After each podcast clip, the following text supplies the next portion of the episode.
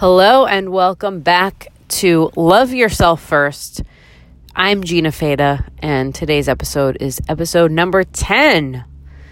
Today's episode is entitled Take Responsibility.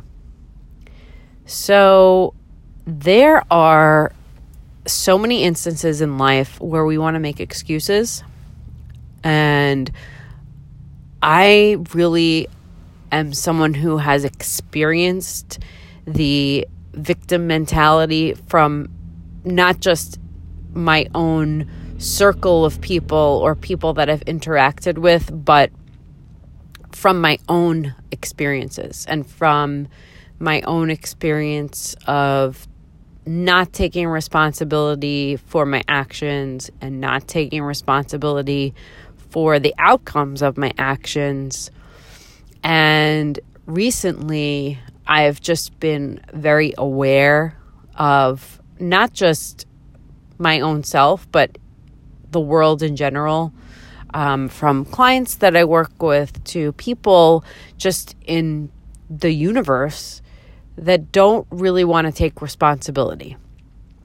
And unfortunately, we have so many ways to find information and connect with people that there seems to be this sense of entitlement to think that we should have what we want, but we'll be able to blame it on somebody else.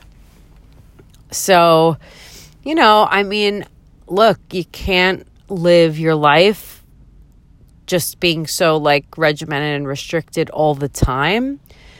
But I do believe that it is important to find ways to take responsibility for your actions. You know, and you have to be careful because social media is a great platform to connect with people and to learn information and to promote business and um, have fun. But you also have to be able to be careful with what it is that you're putting out there. So if you choose to post something on social media and people get upset about what you're posting because it could be controversial, well, you have to take responsibility for that. You have to take responsibility that whatever you're putting out there in the world is going to have a consequence, whether that's good or bad. Sometimes you put content out and people respond well, and sometimes they don't.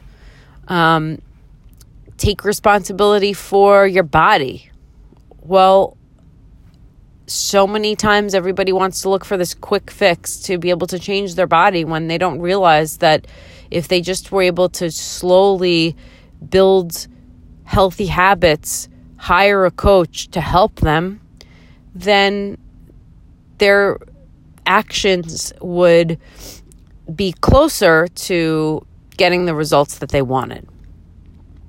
And being able to take responsibility means that sometimes you have to make sacrifices. So maybe you go to a restaurant, and if you're normally a person that would order the burger, the fries, the drink, and the dessert, that you make a sacrifice and you take responsibility for yourself.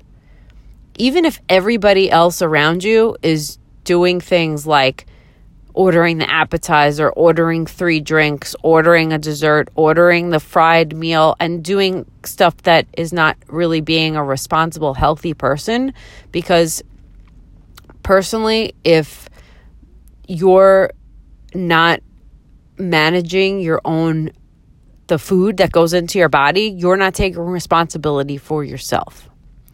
You have to own up to your responsibilities. You can't blame other people for what happens to you. All of those choices were yours, and you did whatever you did based off of what you felt like you wanted to do in the moment. Well, I'm going to tell you something.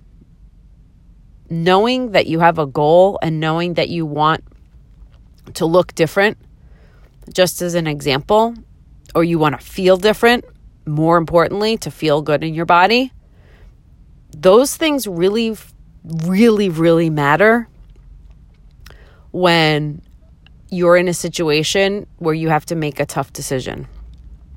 So if you know that you would like to feel or look and feel and look a certain way, then you have to take responsibility for your actions all the all the time. All the freaking time.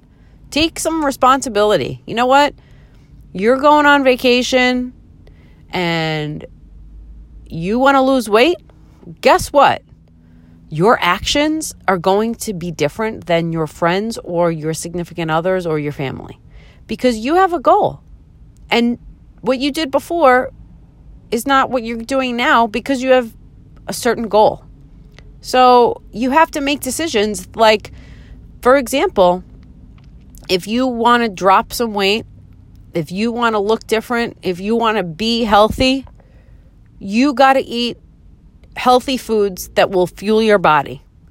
Okay? You can't be eating like a crazy person all the time while you're on vacation because you think you have an excuse that you're on vacation. Because that's not going to help you reach your goal. Now, I'm all about having balance and being able to have the burger and the fries and stuff. But you know what? If you had two thirds of the meal, you'd be okay. And a drink, okay.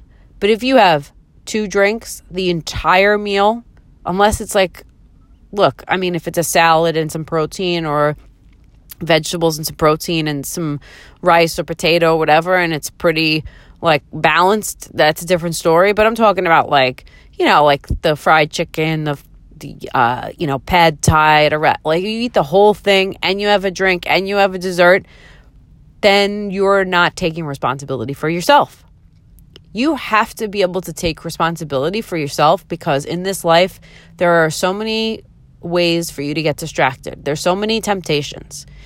And it is crucial especially if you have a goal that you can acknowledge that what other people do is not your business.